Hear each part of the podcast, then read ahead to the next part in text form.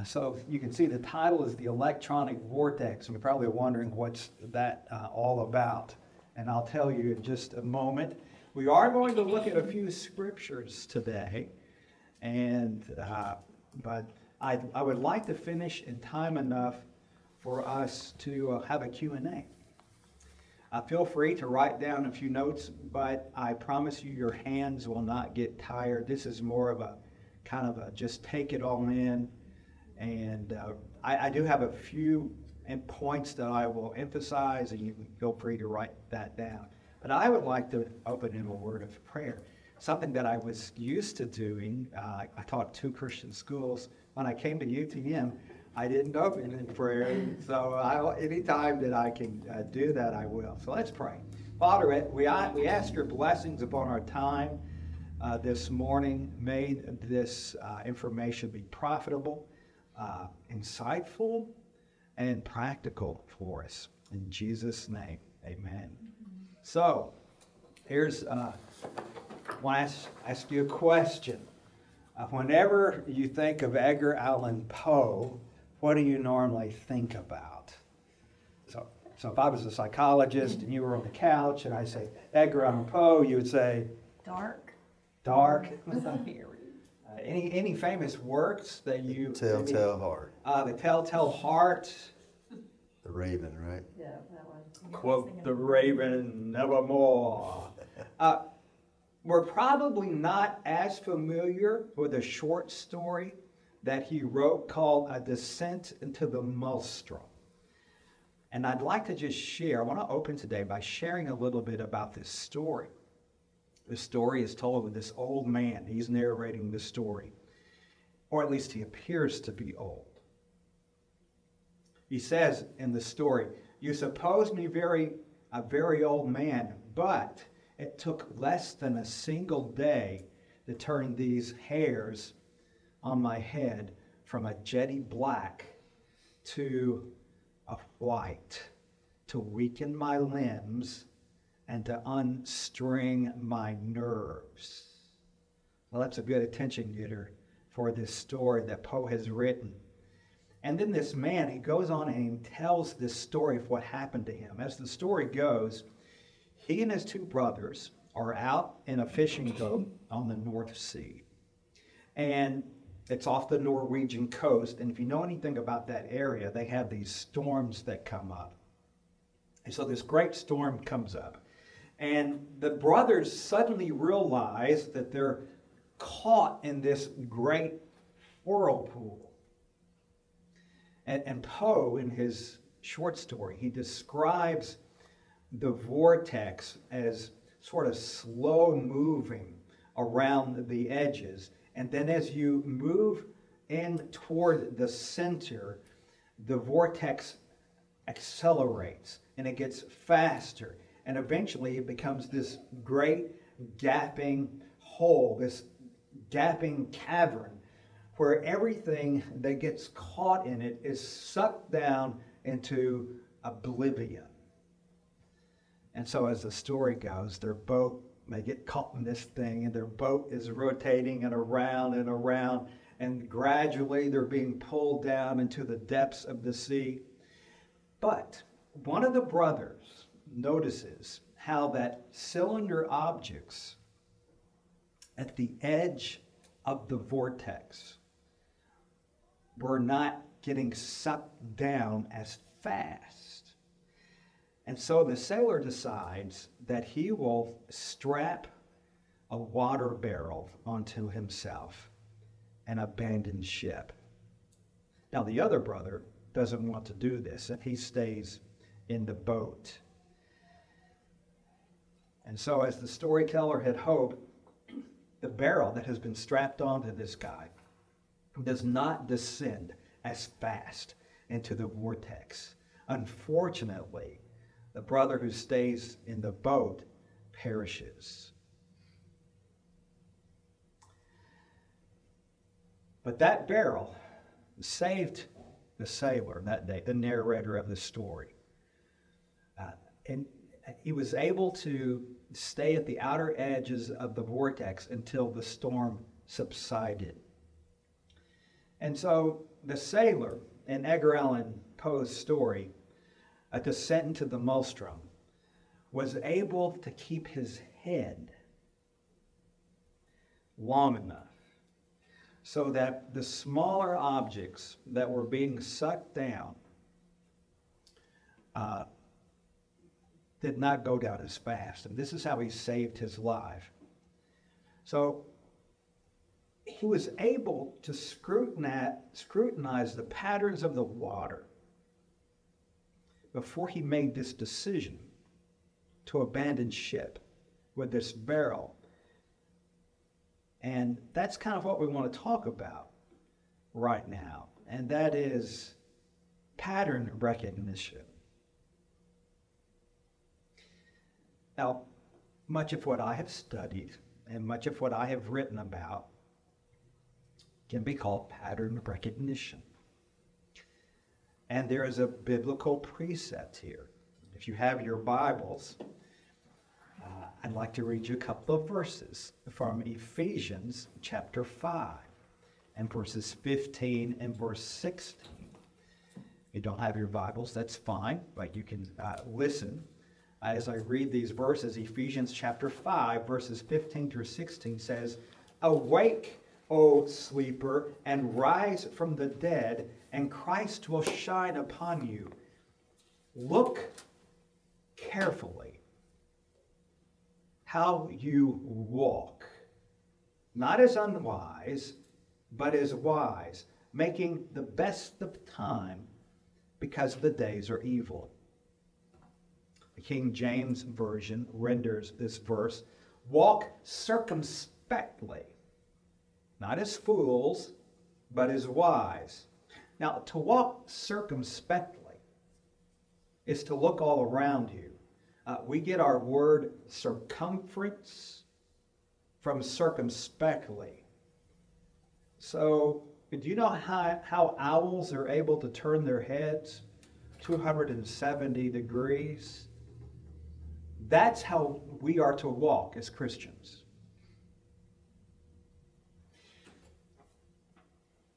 like a wise old owl looking all around with eyes wide open.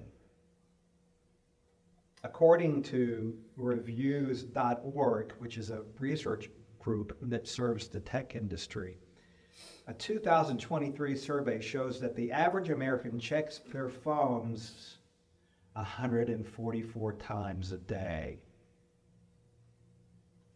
89% of Americans say they check their phones within the first 10 minutes of waking up. 60% sleep with their phones at night. 75% say that they use their phones on the toilet. 57% of Americans consider themselves addicted to their phones. Now, you may not be surprised at these kinds of statistics, but you need to know that the tech industry, they rake in billions on our addictions. Adam Alter, associate professor of marketing and psychology at New York University, says in his book Irresistible that tech companies purposefully design their products to be addictive. The high that a person feels when they engage in something like Instagram is like being on crack because it gives a dopamine rush. And we're now only beginning to realize the emotional highs and the emotional lows that come with people who are addicted to social media. Uh, and we're not surprised that, that people who are addicted feel feelings of depression and loneliness and worthlessness.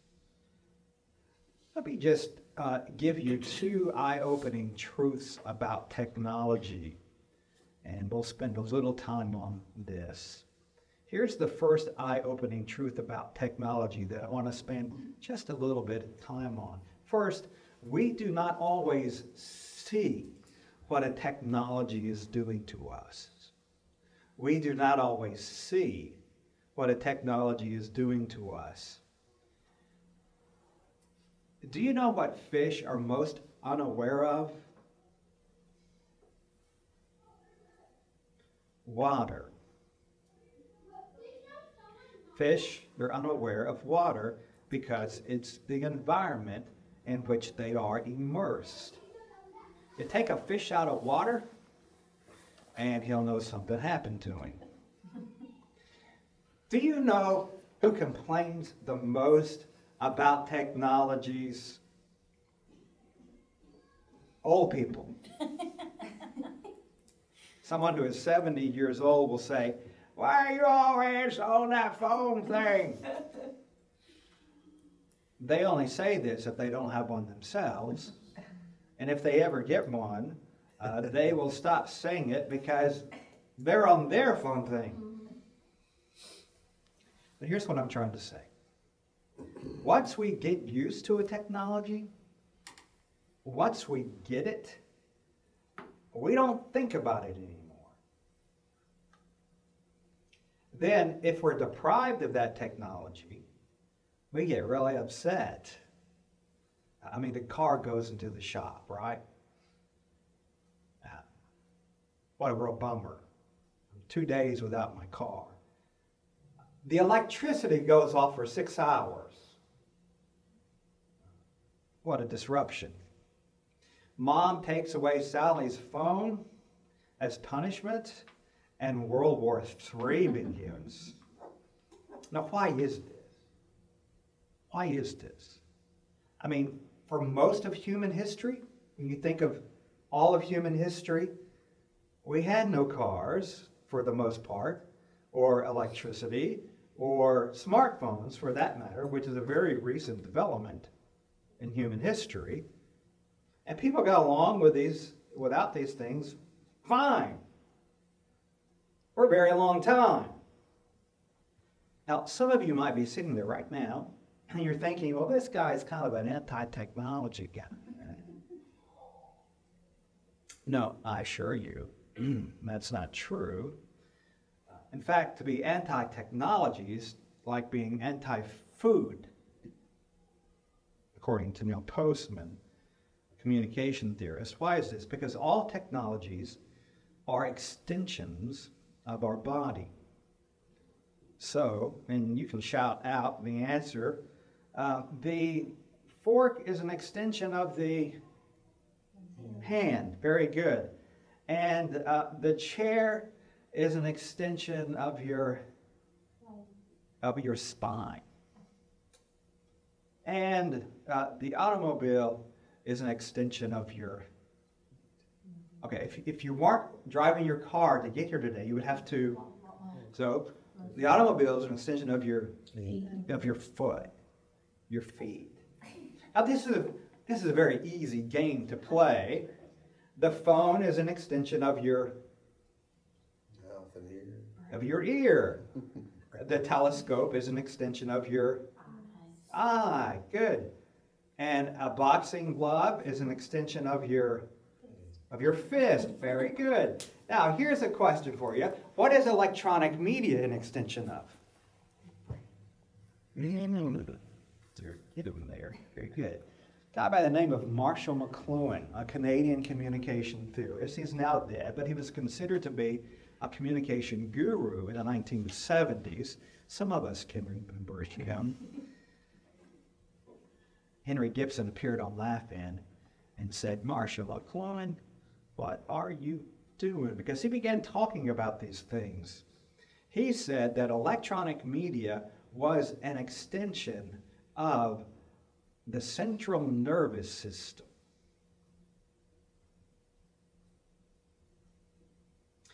The more powerful the extension, the more powerful the effect. Let's get back to the fish. All fish are oblivious to water, and we become oblivious to our technologies because they are extensions of us and they become a part of us. When mom says, hand over your cell phone, it's like saying, hold out your hand so I can cut it off. Marshall McLuhan had a, had a phrase for this phenomenon, which you will not be tested over. He called it narcissus narcosis. You remember the story from Narcissus who looked into a pool of water and he fell in love with himself? Understand, he thought that he was looking at somebody else, the most beautiful person he had ever seen, and he became entranced. And we also become entranced with our new technologies, especially the powerful ones. And anything that expre- affects the central nervous system is powerful. This is what McLuhan said. He said, precisely at the point where a new media induced environment becomes all pervasive, it also becomes invisible.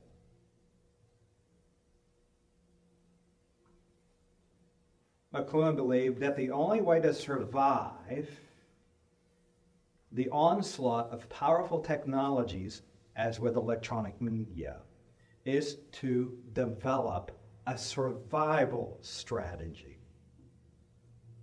Now we go back to Poe's story and the sailor scrutinizing the patterns, and he attaches a barrel to himself and jumps boat. So I'm asking you today to be a strong sailor.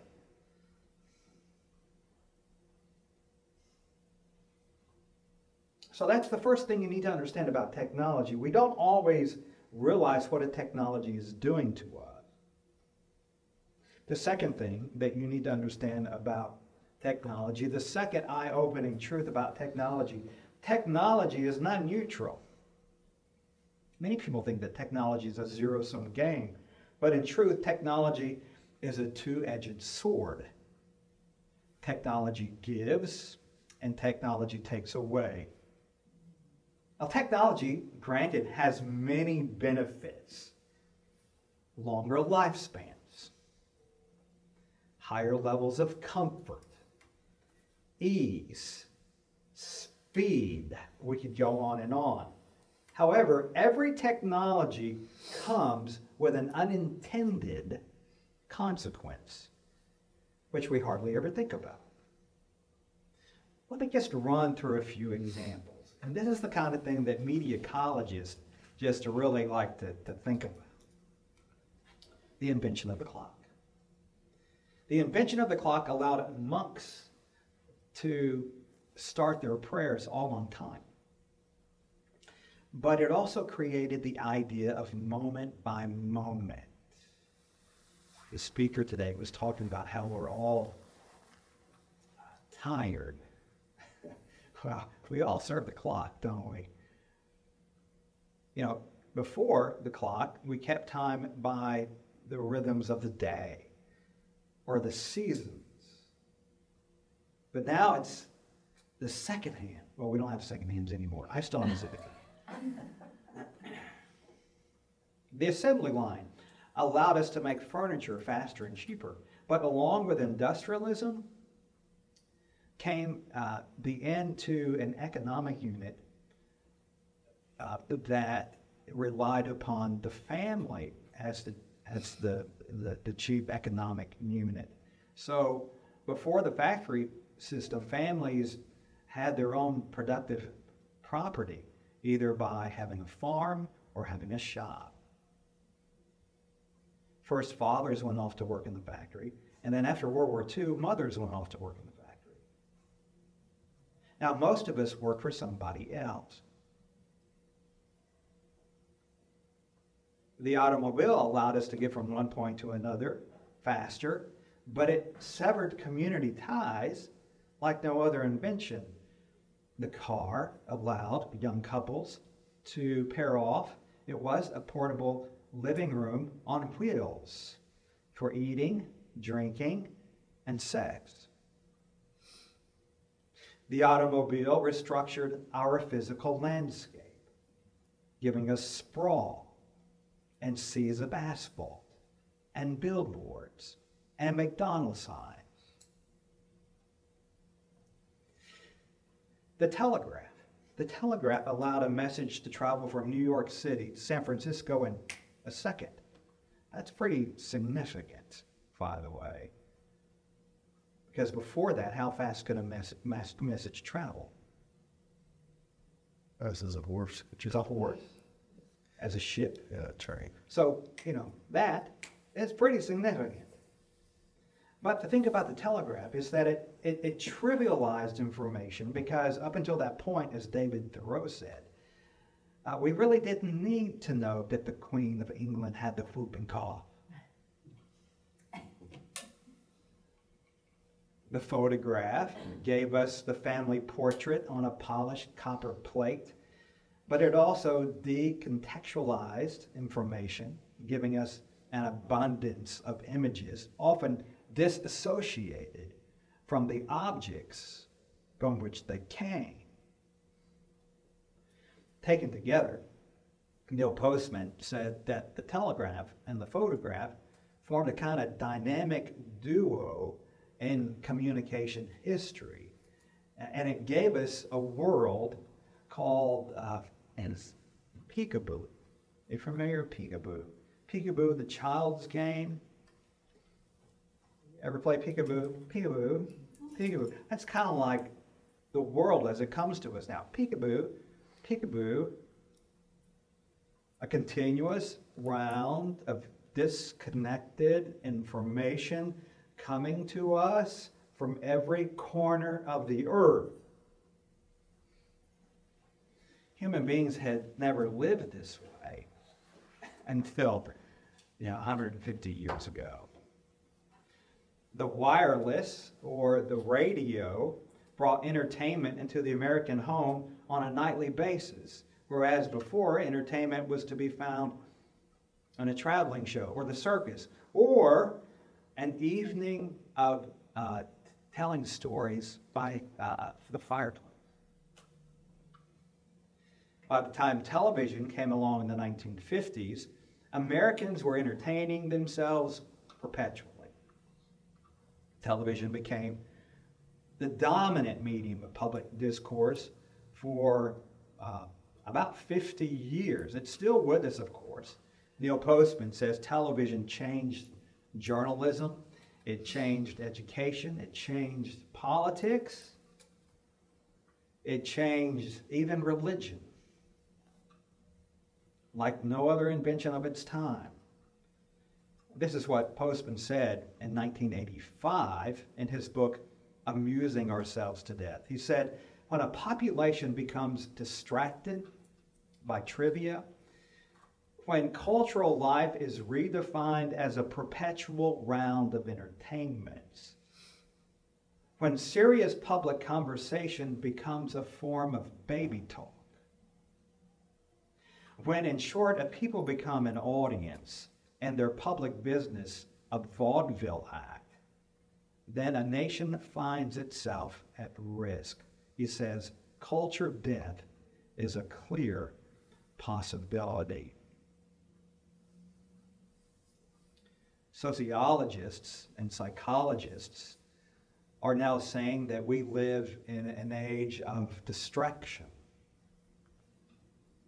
several years ago, a law professor, John Bakan, wrote an op ed for the New York Times titled, The Kids Are Not Right. This is what he said. He said, When I sit with my two teenagers and they're a million miles away, absorbed by the titillating roil of online social life, the addictive pull of video games and virtual worlds, as they stare endlessly at video clips and digital pictures of themselves and their friends, it feels like something is wrong. He then adds, there is reason to believe that childhood itself is now in crisis.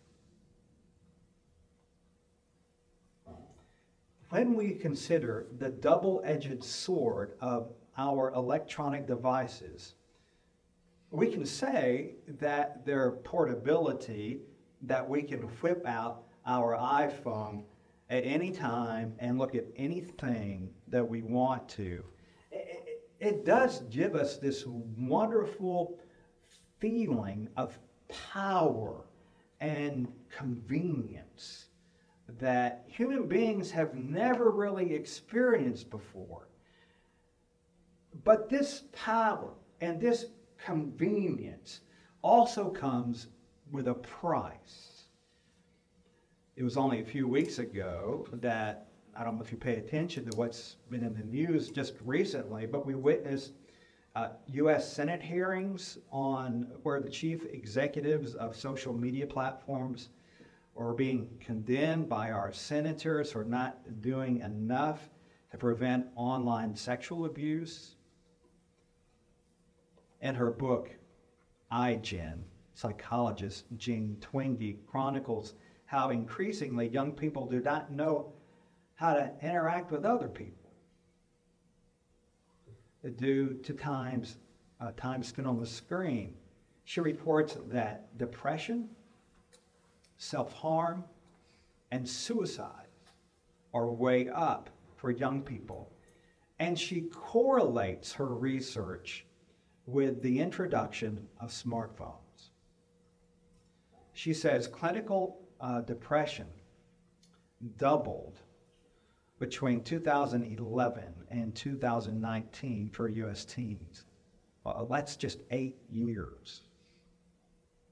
According to a 2021 Centers of Disease Control and Prevention report, 57% of high school girls say that they feel persistently sad and hopeless.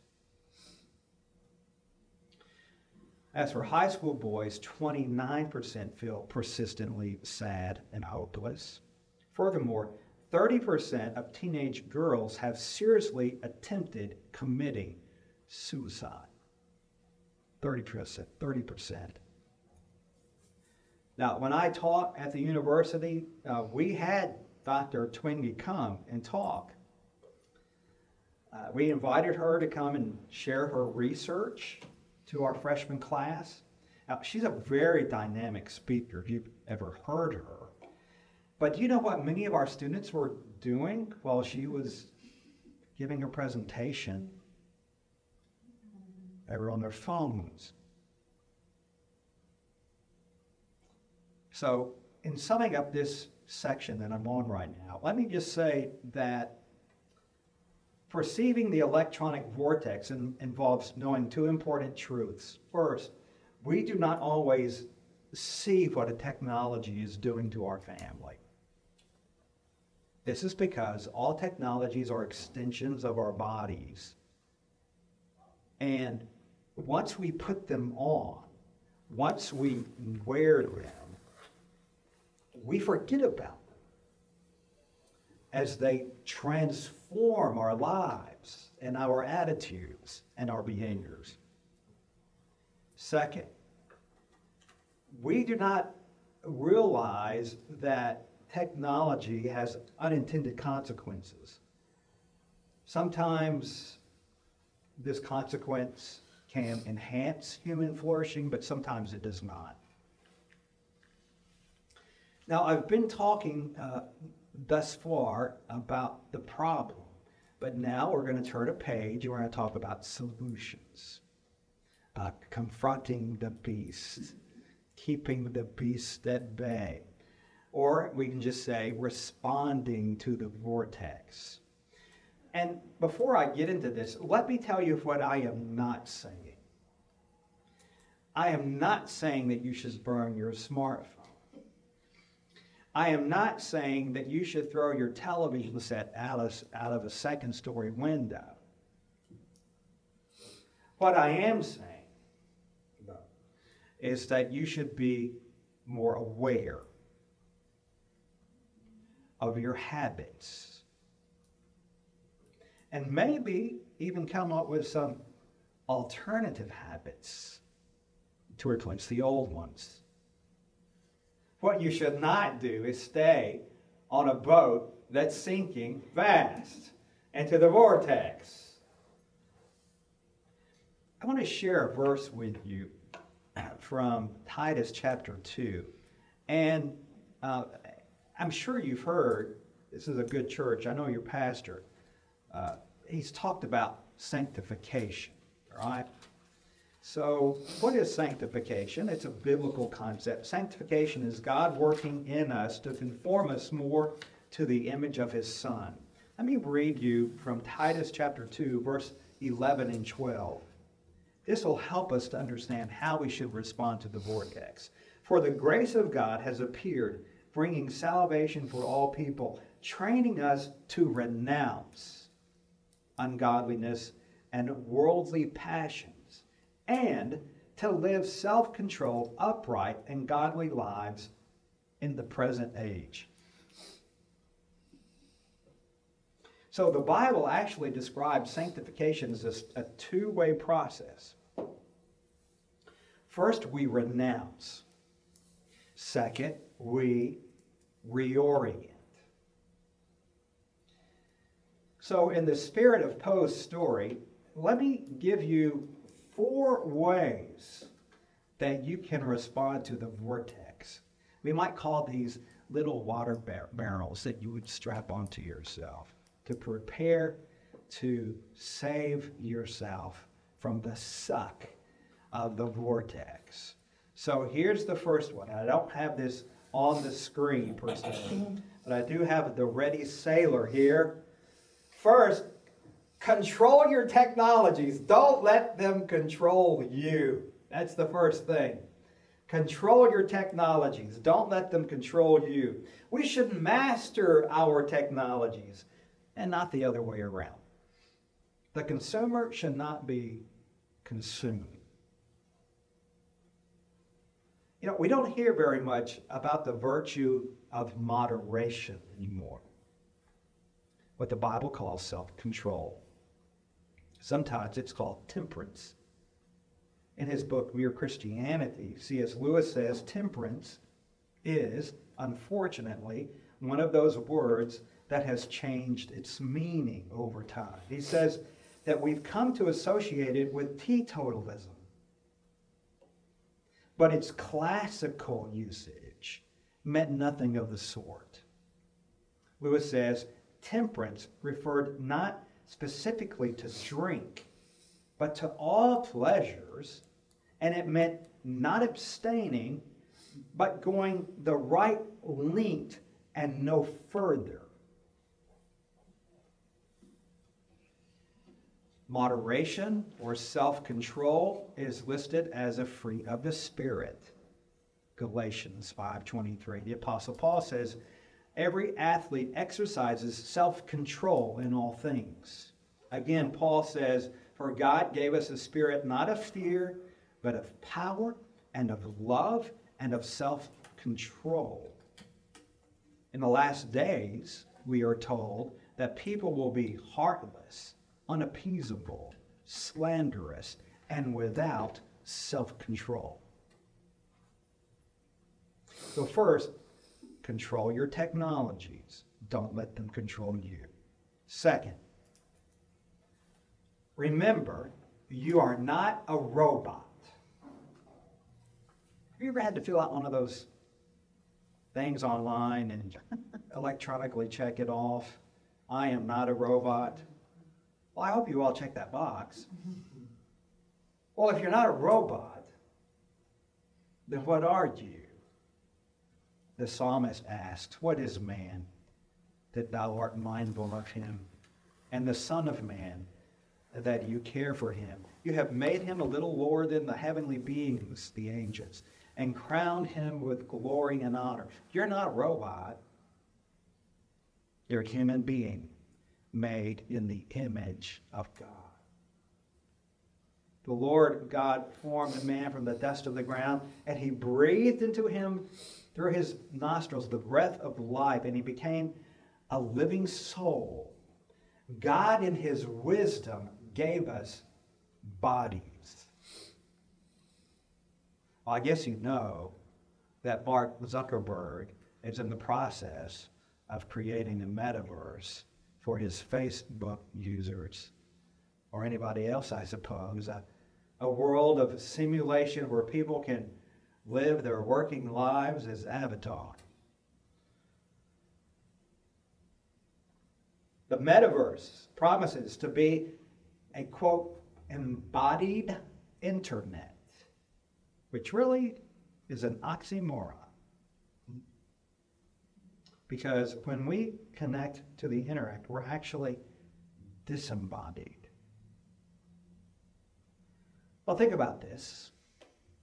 In the history of redemption, God came to rescue us from sin by taking a human body. The doctrine of the incarnation teaches that God must have thought that our bodies were, were, were important. Otherwise, he would not have sent his son to die in the flesh for us. Emmanuel means God with us. Here's, here's what we need to understand incarnation, the incarnation means that real presence is a proof of real love. Our speaker today alluded to this being present with your children. Remember?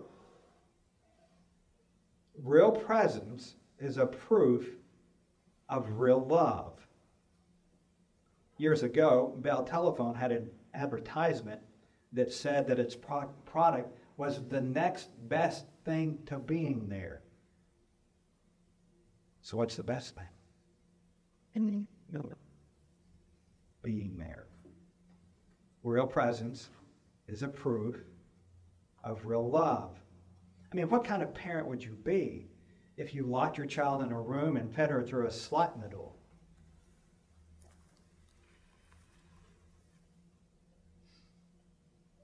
I mean, what kind of parent would you be if you did this? Never to see her, only to text her every now and then? You're not a robot. You're not a robot.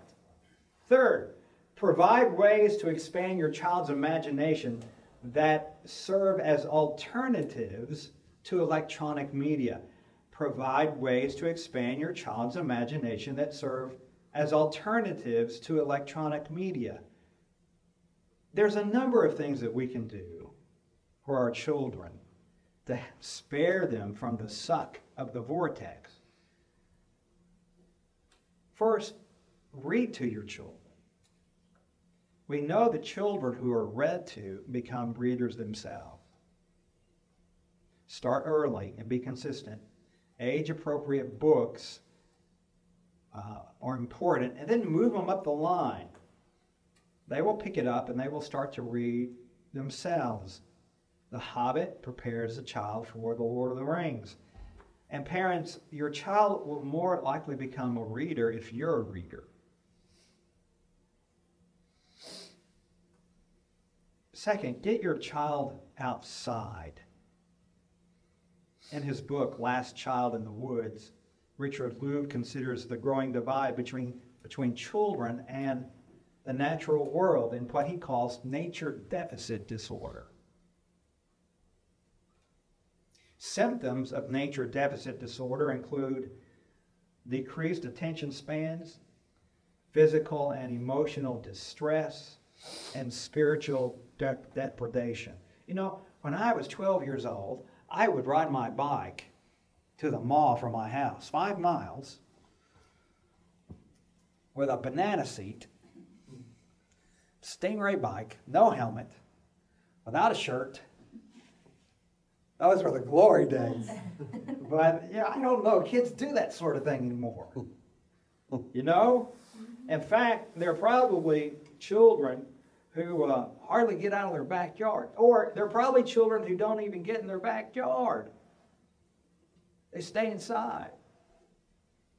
And so nature recedes from the child's view as it's replaced by virtual realities.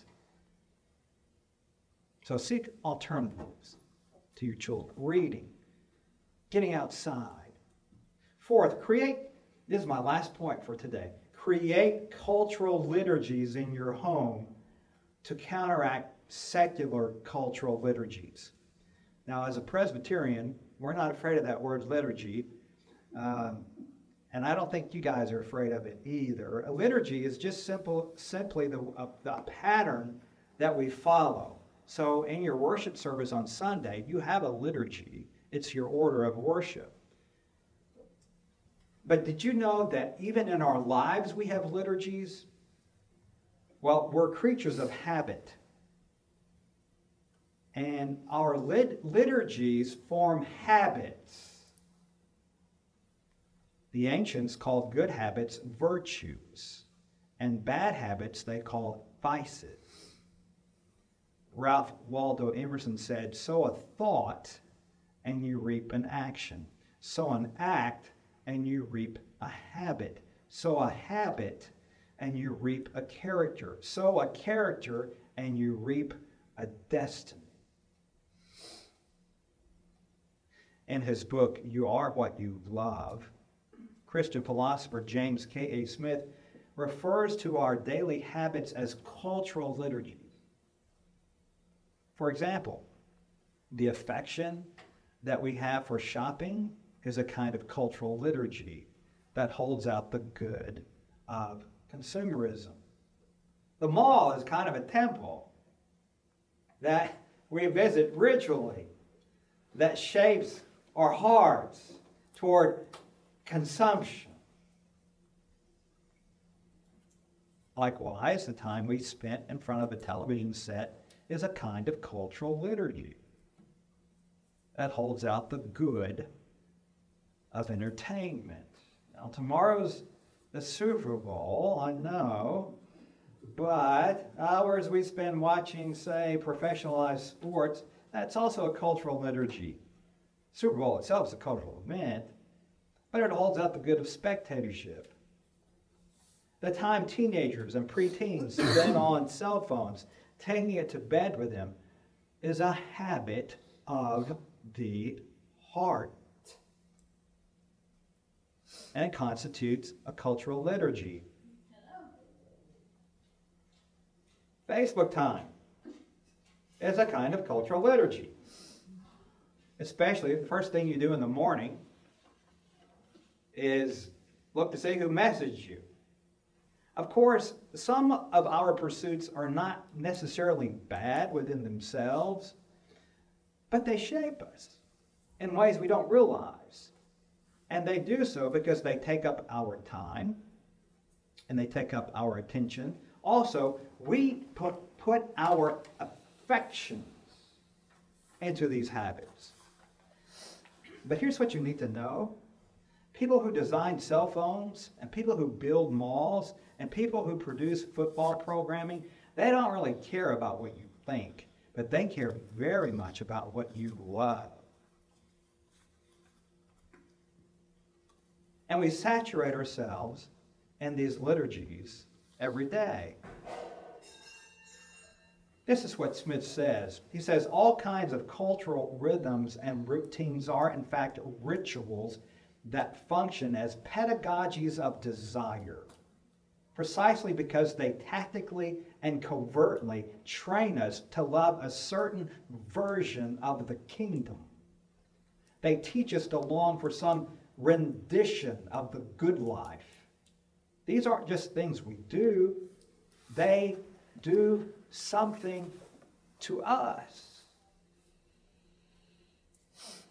And so we should become readers of cultural liturgies. Pattern recognition. Smith says that we need to constantly ask ourselves these kinds of questions. What are the secular liturgies in our lives? What version of the good life are these liturgies giving us? Too often, the modern home becomes little more than an, an entertainment hub and a temporary sleeping quarters for frustrated children and self actualizing adults. But these rhythms and rituals, they shape us. They shape our character. And so my my exhortation is to be aware and then put off the old man, put on the new man, and so that uh, we, should, we should produce some habits in our families' lives that are character building and also point us more toward the kingdom of God. Let me just give you a few. There's the garage liturgy. Here, father and son work together with their greasy hands to make new objects or repair old ones. Stories are being told in the garage. Stories that place the boy in a larger story. Stories that give him some idea of what, where he came from, what is, what's expected of him, and where they're headed in God's great big story. There's the kitchen liturgy. Here, mother and daughter have flour up to their elbows, creating tonight's dinner. And narratives are being shared, narratives that place the girl in a larger narrative, that gives some idea of where she came from, what's expected of her, and where she's headed in God's great big kingdom. There's the dining room liturgy. Here, family is gathered around the table. No one's listening to music. Nobody's on their phone. No one's glued to a screen. Listen, you can hear them. Bless us, O Lord, in these gifts which we are about to receive from your bounty. The food is then passed. The day's events are rehearsed. Encouragement is dispensed. Questions are asked. Sally wants to know when she can bake a pie. Johnny wants to know why there's evil in the world. Little Ruby wants to know who lives on the moon.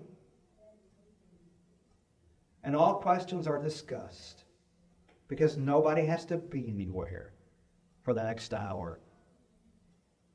There's the living room liturgy. Here, family devotionals are had before bedtime. Scripture reading, prayer, requests. Takes no more than 15, 20 minutes. During the Christian uh, calendar, during the year, the Christian calendar is honored, honored in a tangible way, whether it's wrapping a Christmas present or, or painting an Easter egg. Candles and symbols and music and art and drama flourish in the living room. Why? Because it's an imagination station for the kingdom of God. There's the bedroom liturgy. The imagination also flourishes in the bedroom so that books like the Chronicles of Narnia come to life. Sally is deep into sense and sensibility. Johnny is reading The Hobbit for the first time. And Ruby, she lights up as she absorbs the colorful pages of Goodnight Moon. There's the backyard liturgy. In the backyard, Dad mows the grass, Mom snips the shrubs, Sally paints the patio furniture, Johnny feeds the dog, and Ruby holds a funeral service for George, the, the dead grasshopper. There's a family garden in the backyard, which everyone tends. God good, God's good gifts come from the family garden. So, as we close out in this age of distraction, what we need to do as Christians is to live our lives more intentionally.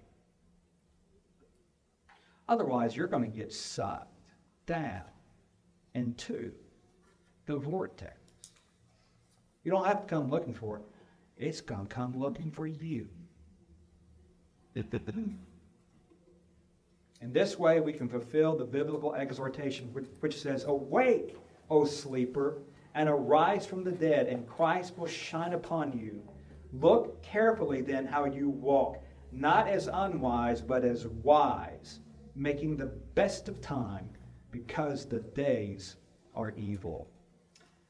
Well, I took, we have 20 seconds for Q and A, so, uh, Pastor, what's your, uh, can we have, well, your clock has three minutes, so I don't know which is correct. I have three minutes. We got three minutes for Q We and got A. time. Okay, See if we got questions, we got. Okay.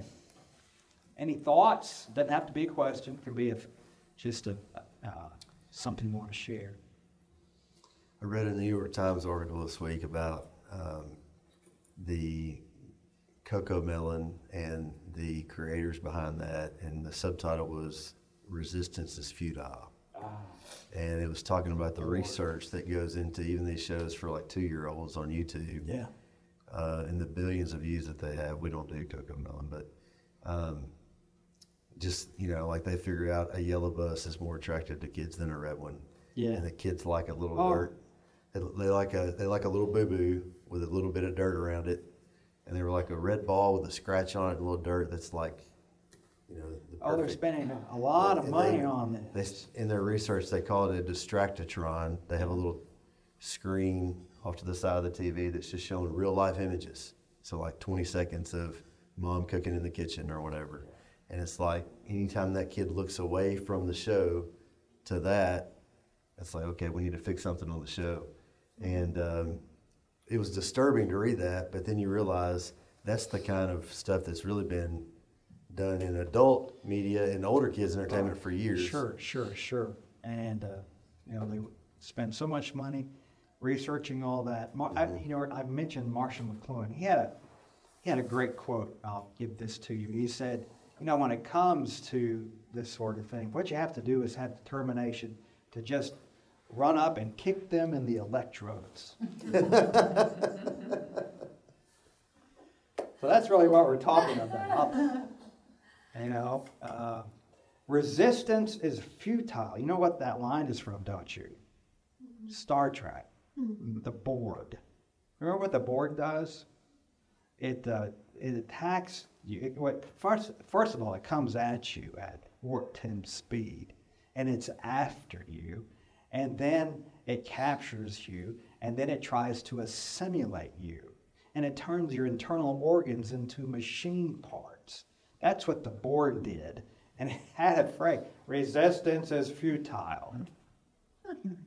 Star Trek. Any other thoughts? When I was in college, I can't remember the class I was taking, but it was involving cultural trends with, with students. And the time Steve Jobs and was still alive, um, he's the one who was the brain trust behind Apple. But um, the thing that was interesting that was in there was he was asked when all the iPhone, the iPod, all that was being created, like, are you so excited for your kids to be able to use this? And he said, I'm not going to let Yeah. kids touch. Yeah, and, and Bill Gates said the same thing.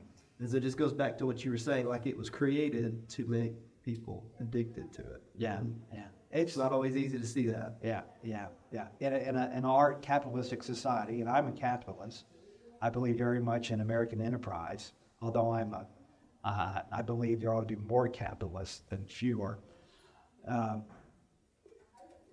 we don't need to forget as Christians that our allegiance is to God's kingdom and that every system, whether it's economic or uh, governmental, has some downside that people will abuse.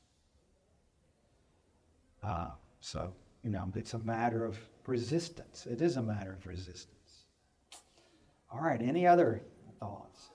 Yes. referenced Jean Twenge a while ago. Yes. Remember when she came to Yeah. campus, Yeah. and you remember the students did not receive her well at all. No, I It was was almost like because she put a mirror in front of them, and she did, she would not receive that backwards down. Well, appreciate it, but the students have not received her as at all, but she got fascinating research, you go to her website, just look. Yeah. Because there's, the flip side of some of this is that uh, things like the risky behavior down, teen pregnancy is down. And it feels, Yeah. Being not going outside, not interacting as much. So there, it's really interesting to see. It is. It is very interesting. Uh, well, let's see. It is- well, Thank you so much for listening, and uh, feel free to let others know about. We'll be meeting again at what time? And Be right after lunch. yeah, yeah. So we'll be doing this again. So let's go ahead. Do we need to pray or? Go ahead. Okay. Father, we thank you now for this time and bless this food to our bodies. Uh, for this lunch. In Jesus' name, amen.